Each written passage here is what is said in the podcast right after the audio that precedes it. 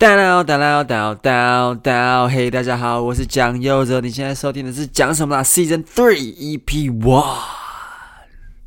新的一季。那这是有缘由的，因为前一季已经录了十五集。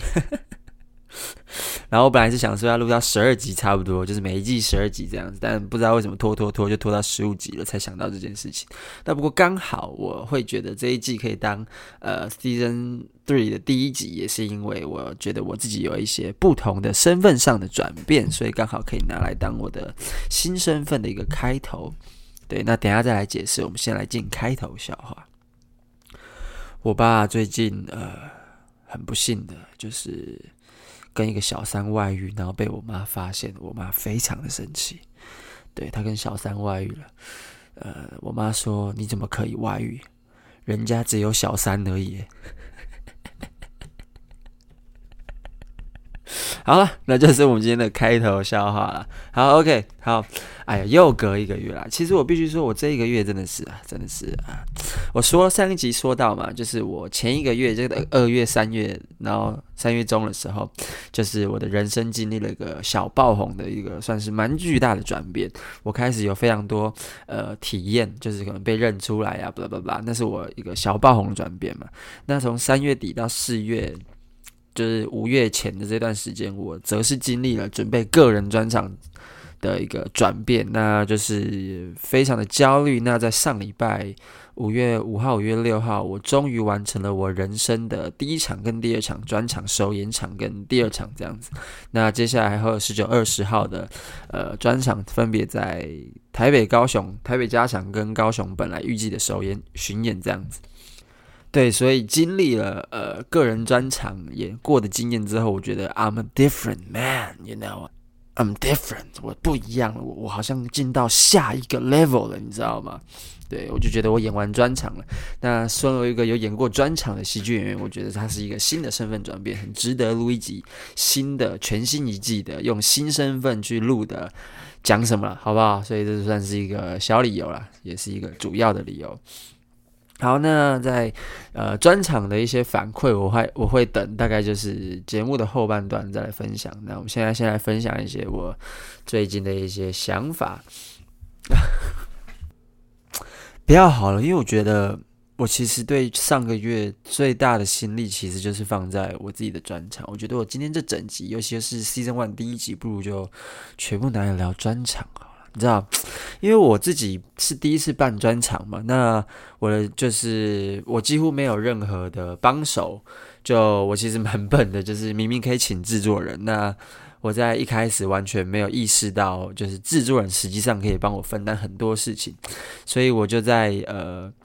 初期的时候，在规划的时候，我就是自己找好了场地，然后约好了场地的时间，然后找好了拍摄拍摄主视觉的妆法，然后跟摄影师，就是我同事东叶，他帮我拍主视觉，帮我设计主视觉，帮我修片什么什么，叭叭叭，我就全部用自己身边所可以取得的资源。然后之后去把这些前置都做的七七八八之后，我有一个好兄弟啊，喜剧圈的好兄弟叫做 Michael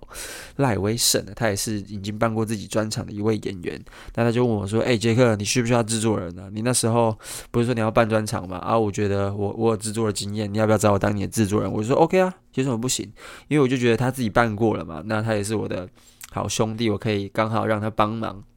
我的专场分担一些东西也好，所以我不知道我之前的集数有没有说过啊，但反正就是我找他当那个我的制作人之后，我就问他说：“诶，那其实制作人实际上要干嘛？可以帮我做到什么？我不知道诶。然后他就说可以帮你跟场地方敲场地啊、定时间啊、那个约那个摄影师的拍摄啊、敲妆法啊，然后主视觉的来回都可以帮你做。你就是把这些事情琐事都交给制作人，你就全心准备你的内容就好了。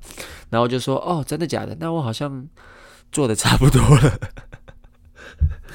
就是我在找他之前，我就已经先把那些东西都就是处理的七七八八啊，然后包括要上谁的，比如说上播音宣传啊，或者是上那个不正常爱情就是中心宣传啊，就上各个喜剧演员的 podcast 宣传，我自己的专场卖票也都是我自己私底下找那些就是人，就是讲好说哦，那可不可以让我去上去宣传什么之类的，这些我都自己处理完，然后我才找了一个制作人。就是蛮呃蛮巧的啦，蛮巧的。我先帮制作人把所有事情比较复杂的事情都做完了，但也不是说 Michael 就完全没有帮我做到任何事情，就他其实还是有，就是后续我有出了一些小周边，就是我想要送给来看的观众的人，包括我自己的海报跟贴纸什么的，那些都是我请 Michael 去帮我做一些印制啊什么什么的，然后。就是裁切什么什么的，所以就是它其实还是有了。那包括到我上礼拜五号、六号两天的演出现场，也是他来帮我 hold 这样子，就帮我 hold 现场什么什么之类的一些，当我当天演出的分身这样。那其实他还是帮了我很大的忙，所以就是嗯，他还是有实质上就是帮我帮我分担到很多呃，我我可以不需要去分担的事情，可以更更多的投入在我的演出的准备上这样子。对，那这就是我一开始呃办专场。一个非常莫名的一个 找制作人的过程，这样子。OK，那其实开始呃准备专场的东西，包括售票什么什么的时候，我觉得其实不知道哎，因为总觉得是脱口秀先天的，就是体质就是这样。我觉得其实脱口秀不需要制作人，真的真的是。尤其是你规模很小的时候，你真的是不需要制作人。像是，毕竟我的票房一场最大的规模就是一百五十人，但是一场也就一百五十人而已。所以我只要跟场地方讲好，他可以出一些人力，我真的不太需要用到。制作人去帮我 hold 什么东西耶？其实像是我控台的进出场，场地方通常会提供人，但你只要跟那个人对好就可以了。那再来就是印海报或者是敲宣传的要上什么节目，其实我也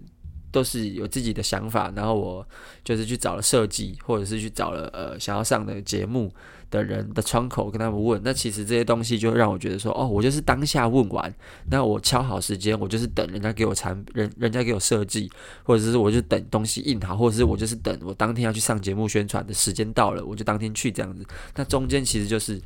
根本不会占用我任何时间，我就是敲好了当下把时间花完，那那个时间就过了。那再来就是等着事情发生这样子，我就觉得好像当你规模小的时候，你也没有要出太多复杂的东西，或者是尤其是像脱口秀这样子的演出，其实它是不太需要任何舞台的一些。呃，非常复杂的设计，当然也有，当然也是有那些演员为了他的演出内容的配合，他会把他的舞台设计得非常的符合他的演出内容，可能会有些道具啊、布置啊、造景啊什么的，当然也是有。但是以我自己刚开始，就是刚满三年，然后准备好要办自己的个人第一次专场的时候，当然他是不可能多复杂嘛，一定还是以内容取向为主。所以以这样子的条件来说的话，其实我也没有什么舞台上的设计啊，或者是什么什么，就是我觉得我的脱口秀是以演出跟其他类型的表演比起来，像是演唱会什么的，我觉得它是非常阳春的一个东西，就是其实就是我人到，给我一支麦克风，一个高脚椅，然后给我舞台，给我观众，我就可以演出了。所以它是一个非常的，我甚至不用什么背景音乐，你懂我意思吗？就是全部我的魅力跟我的精彩，全部取决于我的内容跟我的表现，这样子。所以我后来就觉得，其实，当你是规模很小的脱口秀演员的时候，你真的不太需要，呃，什么所谓的制作人去帮你分担任何前面的一些行政的琐碎的事情，你反而比较需要的是顾问，你知道吗？就是。我觉得你反而需要的是已经办过或者是曾经制作过秀的人来告诉你说，如果你今天在写文案的时候，你可以怎么写，你可以怎么就是加入你的演出资讯、宣传化，就是最大化你的宣传力度。然后再来就是哦，你在演出当天的时候可能会发生什么事，你可能要提前找好人力去把那些事情解决掉。其实我觉得你只需要有一个顾问告诉你，就是有什么东西大概需要注意的，剩下的你真的是。就是就是 hold 住，就就是就是你准备自己的内容就好。我真的觉得好像不是很需要一个制作人的角色。那当然了，这些前提都是在你规模小，而且舞台设计或是整个空间设计没有非常复杂的状况下。如果你今天是像萨泰尔，比如说赫龙啊、乔瑟夫、伯恩啊，他们那种，或者是我老板呱吉啊，他们是整个把规模上升到千人以上的场次的时候，他当然的就会把那个整个舞台设计规模，还有主视觉设计搭配，全部都提升到更高的一个层次。那这时候当然就不是我们这种小规模可以想象的。那这时候你就想当然尔的需要一个。制作人的角色去帮你把这些这么大规模的东西，包括场控，包括灯光音响，然后整个舞台、整个设计的主视觉什么，全部的的这些事情，你需要一个很专业的人去帮你做这些分担，然后让你可以真正的专心在你的呃就是演出内容上，因为你就不用对这么多窗口。当你规模上升到那么大的时候，你需要对的窗口就非常多了。那这时候你还分神去做这些事情，你就是真的会影响到你，影响到你的内容准备。所以我觉得，当你的规模上升到那么大的时候，你确实是需要呃一个制作人的角色，而且也是要很专业的那一种。那如果你是像我这种小演员，就是你一场最大的规模也就是一百五十人，maybe 两百人好了。像红龙那个场地，我真的觉得也不用多复杂啦，你顶多就是需要一个现场带位的票口啊，然后啊两个啦，一个是票口，一个是现场带位的，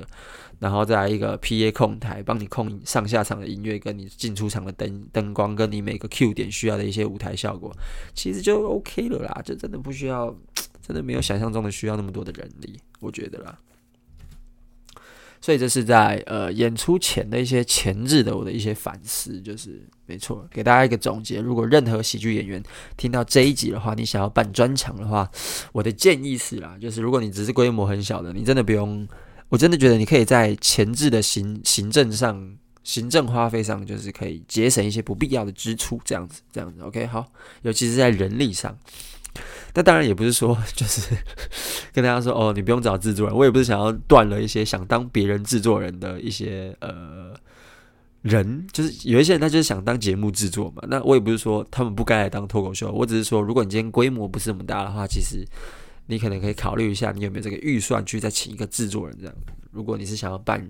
单口喜剧专场的人，然后你的规模又不大的话，这是我的良心的建议，这样子。好了，那进到演出的时候，因为是我第一次办嘛，那其实一个专场了，呃，跟大家就是分享一下，在台湾个人单口喜剧专场已经被拉抬到一个跟传统学院派既既有印象的。呃，那种外国的单口喜剧专场已经有点落差了。那会有这个现象，是因为我先跟大家说，old school 最传统版的单口喜剧的一个专场会是什么样子？其实就跟我跟我刚刚说的一样，一支麦克风、高脚椅、舞台、观众、演员，好，就这样 OK 了。然后整个过程就是一个人在台上用麦克风讲话，把他最个人魅力的地方全部透过文字和肢体给展现出来。然后让台下的观众享受在那个表演里面，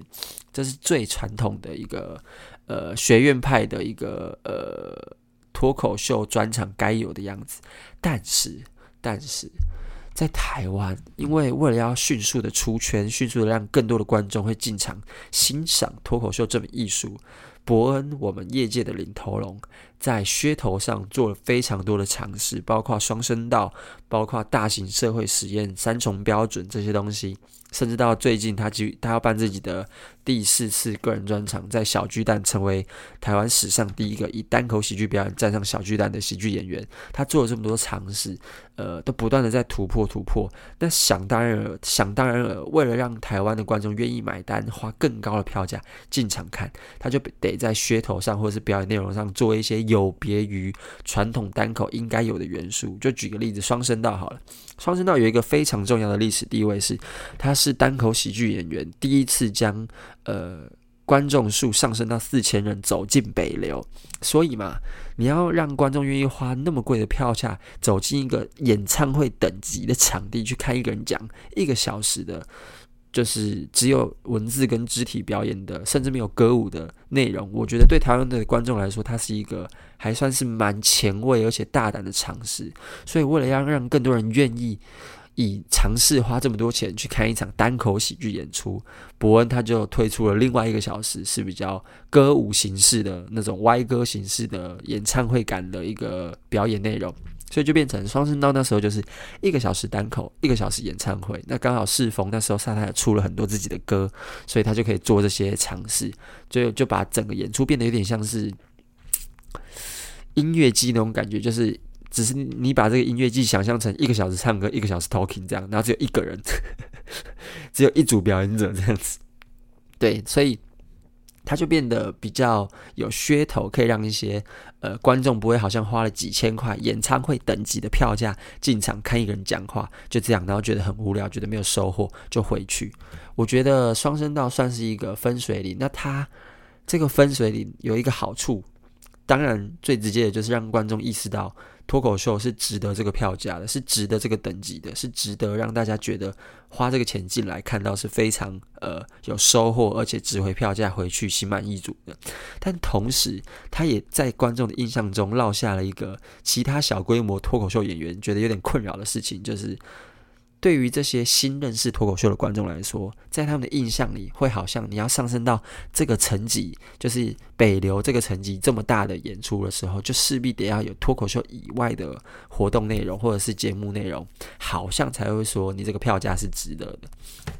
所以这也不是伯恩的错，他只是一个为了要让这个圈子更大、市场更大，他必须得要做的一个妥协。但是就是呃，他同样造成的。间接造成的一些现象，就是很多不是那么完全了解脱口秀这个文化的一些新观众，他们会以为误以为，当你成绩上升到这么高之后，就是会有讲话以外、talking 以外的一些节目内容。那间接的就会影响到一些比较小众的演员，像是我们这样子，像我们这些小咖，就会觉得哇，我们想要卖票，但是又不敢卖贵，怕观众觉得说只听东西很无聊，只听脱口秀很无聊，什么什么的。那这是一个我们业界都对萨泰尔又爱又恨的地方。爱就是当然他把天花板跟票价往上升的嘛。那恨就是哇，如果我们不给出那种有噱头感、脱口秀内容以外的的节目内容的话，好像是不是就对不起观众一样，对吧？他是一个双面人，是一个双面人。所以在这样的状况下，呃，我刚刚讲到哪？就是在在台湾的观众有这样的认知之下。呃，我在办我的专场的时候，就其实也有考虑过这件事情，就是想说啊，我是不是也要搞个噱头啊什么的，还是我要硬尬六十分钟，非常学术、非常传统，就是最单纯的单口喜剧的样子，所有的魅力都纯靠我自己完成这样子。那我后来的妥协，也不是妥协，我后来的的呃想法就是。我很喜欢单口喜剧这门艺术，就是因为我看了那些非常学院派的那些一个人拿着一支麦克风，然后也没有任何太复杂的舞台设计、跟舞台道具、跟舞台造景，他就是用他个人魅力传达他的观点，传达他对社会的一些批判跟一些观察，然后用他的文字的魅力，还有一些他肢体的延伸，去让台下的观众觉得说：哇，这个人只需要一支麦克风就可以掌握现场几千人。掌握现场所有观众的注意力，然后沉浸在他的世界里面，然后一个小时就这样过了。我觉得这是我心目中最，呃，怎么讲，最美好的脱口秀演出的样子。所以我最后就是在这样子的前提之下，我决定我的脱口秀专场一个小时全部都是扎扎实实的单口喜剧内容，不会有什么歌舞在那边，就是。转移注意力，水呀、啊，没有没有没有，我的洁癖就是我一个小时就是都要讲单口喜剧，然后我会让观众觉得体感时间很快，然后好像一个小时很快就过了，然后也会很享受在我的精彩的内容里面。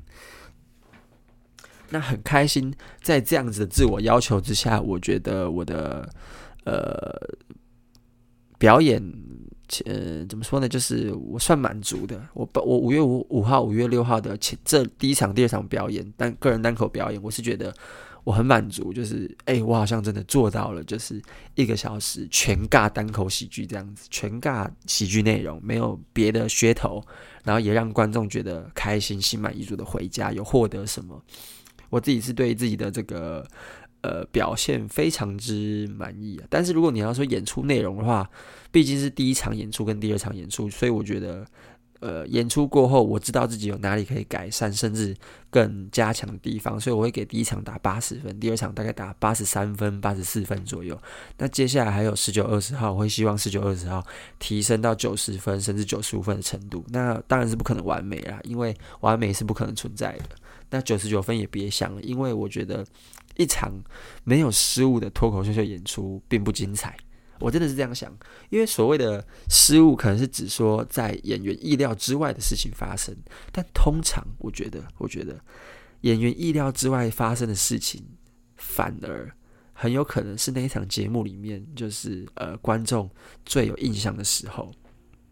真的真的，所以我觉得一场完美的演出，应该要有不完美的的的元素出现。很矛盾，对吧？就是都完美，怎么还会有不完美东西？不，如果你的演出要是完美的话，那你这场里面势必势必得要有不完美的时候出现，这才会造就他最后是一场完美的演出。这是我个人这样认知啦。所以我觉得最好的脱口秀演出可能就是九十五分、九十六分、九十七分、九十八分，maybe 好啦，九十九分，但不会是一百分，因为一百分的演出不存在，而且也不精彩，它也不完美。所以这就是我对自己接下来两场希望达到的目标，就是九十分以上，然后无限接近九十九分这样子，然后他就可以成为非常你知道台上台下都很喜欢的一场演出，然后可能录下来之后上传到网络上，也会感染网络上的一些观众这样子。那第一场你知道？五月五号第一场的时候，我真的我必须跟第一场的观众就是呃怎么讲，就是说声抱歉啊，因为第一场对我们所有喜剧演员来说，我们其实心里面都有知道，第一场是实质上真正意义上的 try out 场，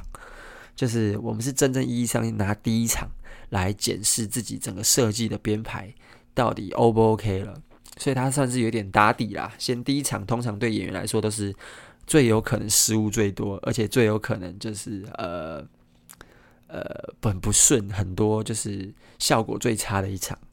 我们演员在心里面都对这件事情心知肚明，对。可是对观众来说，你可能会有这样的缺点，但同时你的优点是什么？你会看到最真实的演员的在台上失误的样子，然后再加上你可能会看到最完整的段子。怎么说呢？因为很多演员呢，第一场 try out 之后，他会知道哦，当我真正的演出过后，观众的反应也加进来之后，他会知道说什么地方要修，什么地方要增减，什么地方要改善、调整段子的顺序，blah blah blah，各种怎么。对内容进行非常适切的修改，所以在那样子的修改过后，从第二场开始，可能跟第一场已经是。可能有百分之二十不一样了，所以你只有看过第一场的演员，你可能就可以看到最原始、最 raw、最完整的所有的素材。但是从第二场过后，你 maybe 能看到非常精彩的演出，但是你没有办法看到最真实的演出，因为那些都已经是设计好零失误的。那像我刚刚说的嘛，如果是一个零失误的演出，它就不是一个会让你觉得哦，跟台上的演员一起完成的这场演出的那种精彩的演出。而且，呃，通常零失误的演出，最后会流出一种匠气的感觉，它就有点不那么人性，不那么有人的感受在里面，就是好像你就是需要一点点失误，就是我也不知道怎么说，但反正你可以感觉出来，呃，稳定的表现只能得到夸赞，它但它不会是怪物，这有点像是我之前看了一个。呃，很喜欢的日本动漫叫做《棒球大联盟》，里面海棠有一个有一间高中叫做海棠高中，那它就是以教科书式的棒球在闻名于日本高中界，就是他教出来的呃棒球选手都非常的厉害，但是无法顶尖。里面就有一个教官，里面就有一个教练跟那个主角茂野无郎说，就是。我们可以教出很厉害的球员，但是从已经十几年了都没有出现一个怪物、一个天才、一个怪物级新人。那主角吾郎就是，但是你同时也可以看到吾郎，他就是一个充满人性的一个人，就是他会想要在关键时刻跟对手正面对决，武士道精神，直球对决，不搞小动作。然后他可能会失误，但是他要去承担那个风险。但就是因为他有承担这些风险的这些呃置之死地而后生的决心，才让旁边的观众呃。呃，球场上的其他人遭受到感，不是遭遭受到听小怪，就是从而被感染而热血了起来。那我觉得在呃脱口秀上的表演也是，你一个非常四平八稳的演出，你会觉得很精彩，没错，但你会觉得少了什么，而少掉了那什么，我觉得就是人性，就是人的本质少掉了。它太像机器了，它太像完全 program 好的东西，你就是会觉得少了一位。而那一位，就恰恰好是我觉得呃一个完美的脱口秀最重要的元素，就是不完美。所以其实好，其实扯得有点远了。就是简单来说，就是第一场你最容易看到最真实的脱口秀演员所做的所有准备。那从第二场开始，你会看到很精彩的演出，但会少了那么一点点呃观察到细节的一些乐趣。所以其实很多脱口秀的老观众非常的聪明，他们知道要看就要看哪两场。假设今天这个演员不止办一场啊，他可能是办四五六七八场，甚至十场的巡回演出的话，聪明的演员都知道要看，聪明的观众都知道买哪两场，第一场跟最后一场。对，第一场跟最后一场，因为这两场是有意义的。就是第一场，就像我刚刚说的，它是一个呃 try out，但同时也是最真实、贴近于演员真实表现的一个。呃，演出那最后一场就是已经去无存菁到完美演出，几乎不会有任何失误。同时，这个演员甚至就是呃，知道怎么去制造那种看似失误，但其实是精心设计好的失误的那些桥段，然后从而让你觉得哇，他也就是呃，就是有我刚说的那些失误，然后让从而感染到你，有那些人性在。那当然了，那就是呃。有点，我有点，我我这样讲有点违背我前面的的说法。但是，假设我前面那个最完美的演出是九十九分的不完不完美是一个九十九分的话，最后一场你可能会看到九十八分的演出。或者啦，就是他在这九十八分的演出，又因为有一两个真的是那个演员意料之外发生的事情，然后台上跟台下互相感染共鸣的话，他也可以升华成九十九分的演出。但我的意思就是，聪明的观众会买第一场跟最后一场，因为他可以看到两个不同面向的演员，跟两个完全天差地远的表演内天差地远的呃表演内容。对，就是完全未经过改善跟。改善到不能再改善的演出，这种这种两种演出，我觉得它是一个 怎么讲，非常呃聪明的观众才会去做的事情。所以在这边推荐给各位，未来有想要去看任何喜剧演员的个人专场哦，他只要办不止一场，你就是买第一场跟最后一场。那如果他办只有两场的话，那就 那就是比较尴尬了。哦，我这边要加一个前提啊，假设你想要呃套用我刚前面那个逻辑去买票的话。这个演员至少要办四场以上，我觉得才有这个套用这个逻辑的空间。因为如果是三场的话，以我的经验呢、第三场可能也不会非常的完美，但是还是会。我想一想啊，会好，那这样我修正好了。只要他办三场以上，你就可以套用我刚那个第一场跟最后一场的逻辑。但如果他只有办两场，那随便啦、你看哪一场都可以啦。真的，因为两场可以做到的改善。呃，绝对不会是比三场以上还要好的。那我会说三场其实也可可以算进去，是因为伯恩自己的单口喜剧专场三重标准就是只办了三场。但我自己觉得，我看的是最后一场，我自己是觉得他的三重标准是我人生中目前为止看过台湾的喜剧演员里面专场最强专场，没有之一。台湾历史单口喜剧最强专场没有之一，截至目前为止啦，因为我不知道他。接下来小巨蛋的专场会是什么样？我还没看过，我不知道嘛。但但是截至目前为止，我已经个人我个人有看过单口喜剧专场，他那一场是我觉得最屌的，而且还放第二名，就是超远。第二名可以是我不知道好评。黄一豪，或者是随便贺龙，随便你喜欢的任何喜剧演员，你随便排。但是你你把它丢出来，我就会告诉你，没有，他们很厉害，没错。但是伯恩的那一场三种标准的最后一场，还放他很远很远很远很远很远很远。我自己是这样想，这是我的个人的一个认知。你可以反驳我，你可以不认同，但是这是我的想法。我也会这样子跟所有问我的人讲。好，Anyway，反正刚刚那个就是呃买票的一些小撇步，好不好？帮大家总结一下。买票的小 paper，第一场跟最后一场，好不好？如果你有余裕的话，你可以买第一场跟最后一场；如果没有的话，那就买最后一场。如果你想要看到真实的喜剧演员的一面，在舞台上表现的一面的话，那你就买第一场，好不好？就这样。好，那我们在这个环节也可以结束了。好，所以呃，拉回来刚刚的主轴就是呃。我自己的个人专场，我是用了一个非常学院派的做法，就是一个小时全部是单口喜剧的内容。那我在第一场演的时候，确实就是遇到了很多怎么讲，我当下没有预期到的状况，因为你在演出前，你会问很多前辈。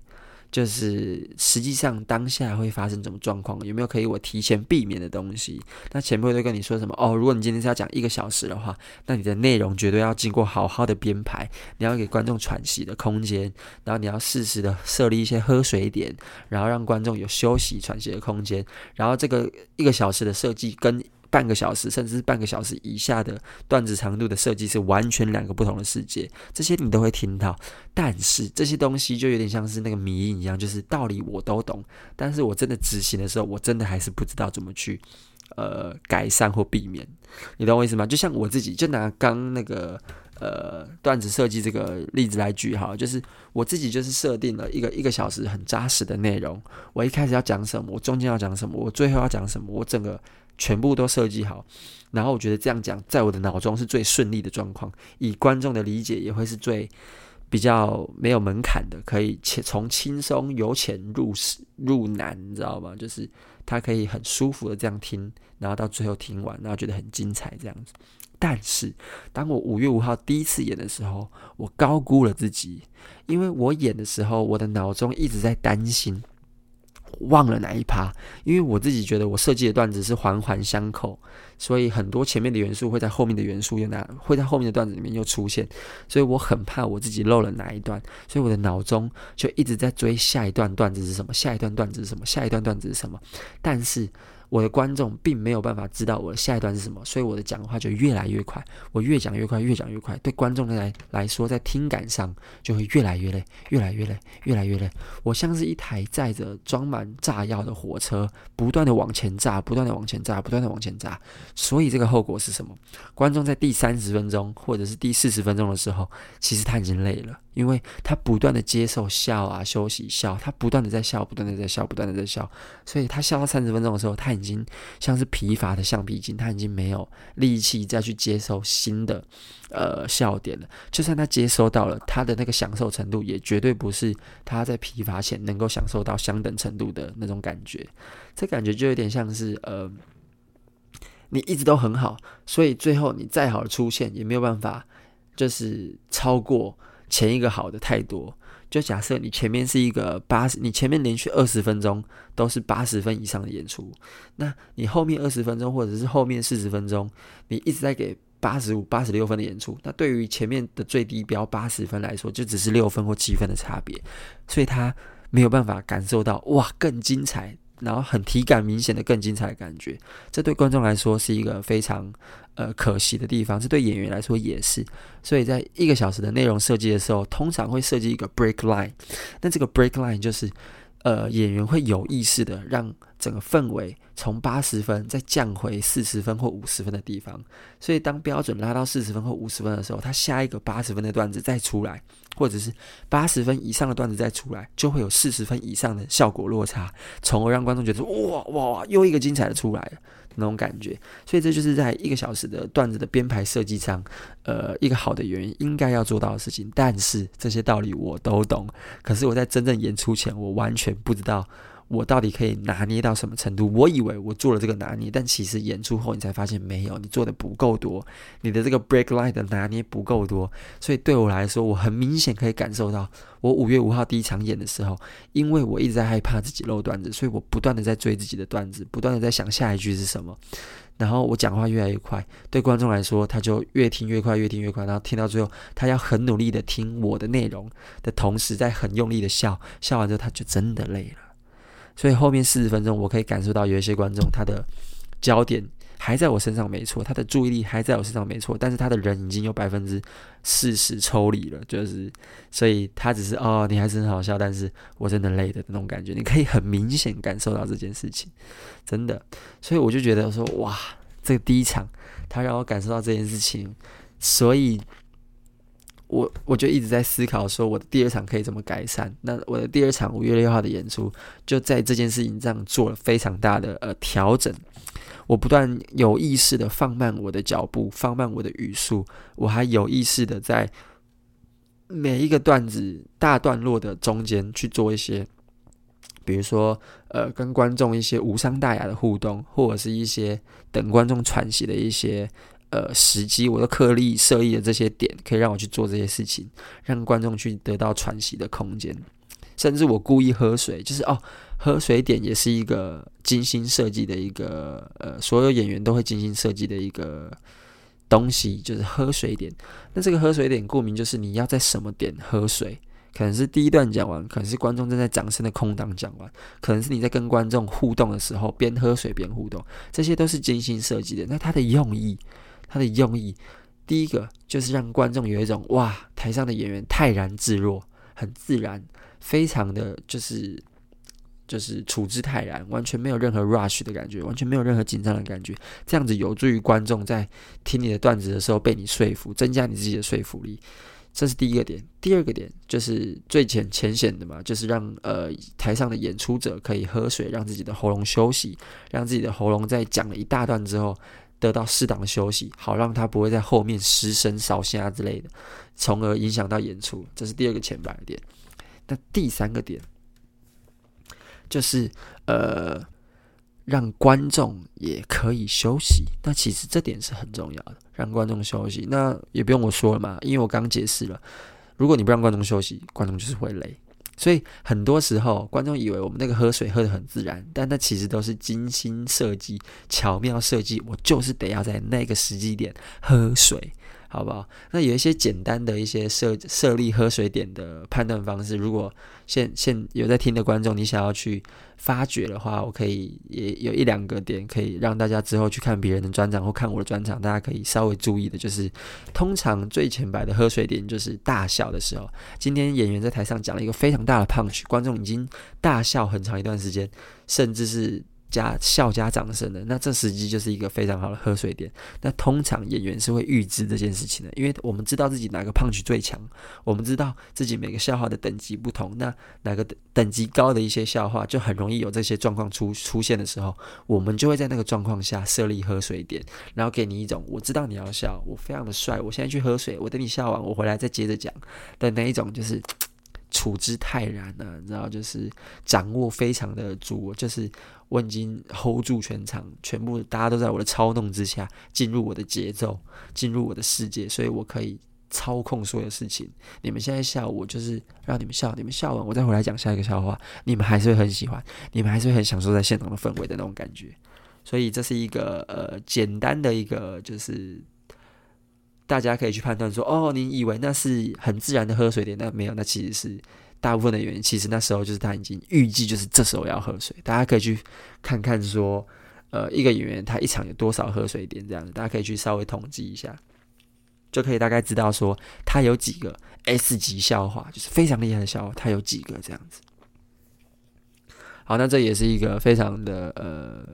粗浅的一些小东西，可以增加大家在看。呃，单口喜剧的过程中的一些乐趣啊，对啊，就是如果你有喜欢这些小彩蛋的话，这是一些买票啊，或者是演员的喝水点这些设计，都是可以你在演出中去做，你知道挖彩蛋的一个动作。好了，那其实这也是我这一次五号六号，就是我这第一场跟第二场专场遇到最大的问题，就是因为我觉得我是一个非常文本派的人，那我既然又要走学院派的那种做法，就是没有任何噱头，纯文本去跟大家对决的话，我势必就得要解决的一个问题。那也确实在我的第一场演出的时候遇到这样子的问题。那很庆幸的是，第二场我有尽尽力的去把它修正，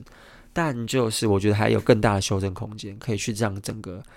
观影体验啊。观秀体验在更好，节奏在更 chill，大家在更享受在里面。我觉得我后面第二次演出的调整有做到，但是不够好，可以再更好的那种感觉。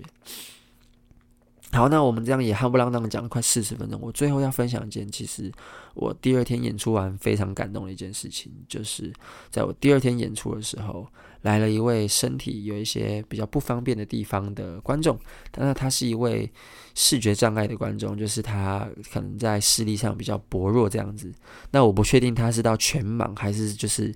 部分嘛，这样，但我只知道他是一个视，就是身体就是有在视力上有比较不方便的观众，那他就是坐在靠近门的地方这样子。那起初我并没有知道这件事情，我只是发现前排有一个观众非常非常的享受在我的表演里面，对我的每一个 punch，他都就是非常享受、非常用力的在笑，然后非常呃 chill，就是你感觉到他是真的。整个人已经进入我的世界，然后被我带着走，然后就是毫无保留的在给予反应，跟所有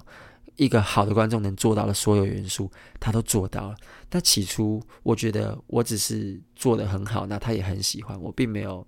就是对他的身份有任何的其他的了解。然后当我整个演出结束之后，我想说他，因为她是一个女生，那通常呃我自己的经验是。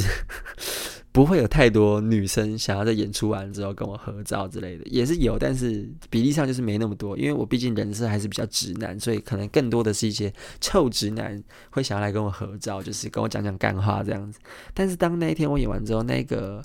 观众，那位女观众，她就是除了很用力的在给我反应，然后之后也很就是让我很有信心之外，他最后。还特别来跟我合照，那他在跟我合照的时候，我才意识到说，诶，他是不是呃有一些不太方便的地方？因为他是另外一位观众搀扶他到我的身边，然后就算是就是扶着我的手背，然后就跟我合照，这样我才意识到到哦，他有可能是比较需要在视力上需要帮助的一个观众。然后他就特别就是抓到我的手之后跟我说，诶，杰克，你真的很好笑，我很喜欢今天晚上的演出，加油这样子。然后就觉得哇塞。好感动，然后我当下不知道为什么，心里面就油然而生，就油然而生一股暖流跟跟温暖的感觉，然后就觉得哇，他即便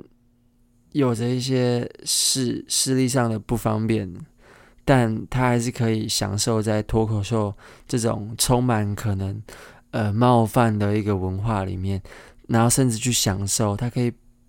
他完全是有资格愤世嫉俗。为什么世界对他够这么不公平的一个人，但他却可以抛弃那些，把那些放下，然后依然去非常开心，然后没有任何呃前提的去享受一个开心的夜晚，甚至去喜欢，然后去肯定我的演出。我就觉得说，很这，我就我我不知道，我就内心觉得这件事情很很美好，然后。我有点被感动到，甚至觉得说我自己的脱口秀好像升华到某一个新的境界，就是甚至是觉得说哇，卡米蒂是一个呃，也不是卡米蒂，就是喜剧是一个呃，可以包容、可以让所有人都开心笑的一个的媒介。然后我就当下突然有一股就是呃，感动到想流泪的感觉，但是我就是有点忍住，然后很希望。他除了喜欢脱口秀之外，就是接下来他也可以去更开心的面对这个世界。因为我自己就真的觉得，如果是我的话，我肯定会真的很愤世嫉俗。我我甚至没有那个自信，我可以像他一样子去去看别人搞笑，然后去喜欢一个充满冒犯的内容，去喜欢一个充满挑战的挑战别人价值观的一个内容。然后去享受自己的人生，我我自己觉得我没有这个自信，但是我看到他这样，我就觉得，呃，这就是喜剧的魅力，这就是，这就是喜剧可以转化悲伤的一个地方。然后回过头来，觉得自己正在做对的事情，自己正在呃这个我很喜欢的空间里面，很运气很好的追梦，运气很好的去做我想做的事情，然后不被。任何事情所限制，甚至去像对这位观众一样产生一些笑以外的正面意义。